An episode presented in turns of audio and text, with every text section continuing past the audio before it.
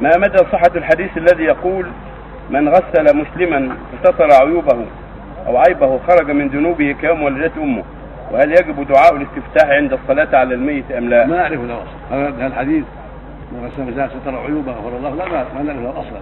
ولكن يستحب. الستر على الموتى وعدم إفشاء ما قد يظهر من مساويهم. الغاسل يستحب له يستر على الناس. يظهر المحاسن ويستر المساوي هذا هو الذي نص عليه العلم وجاء في بعض الأحاديث الضعيفة. السنة أن الغاسل يستر إذا رأى شيئا يزعجه ولا يبين لأن هذا نوع من الغيبة ولكن إذا رأى نورا وراى محاسن بين ذلك.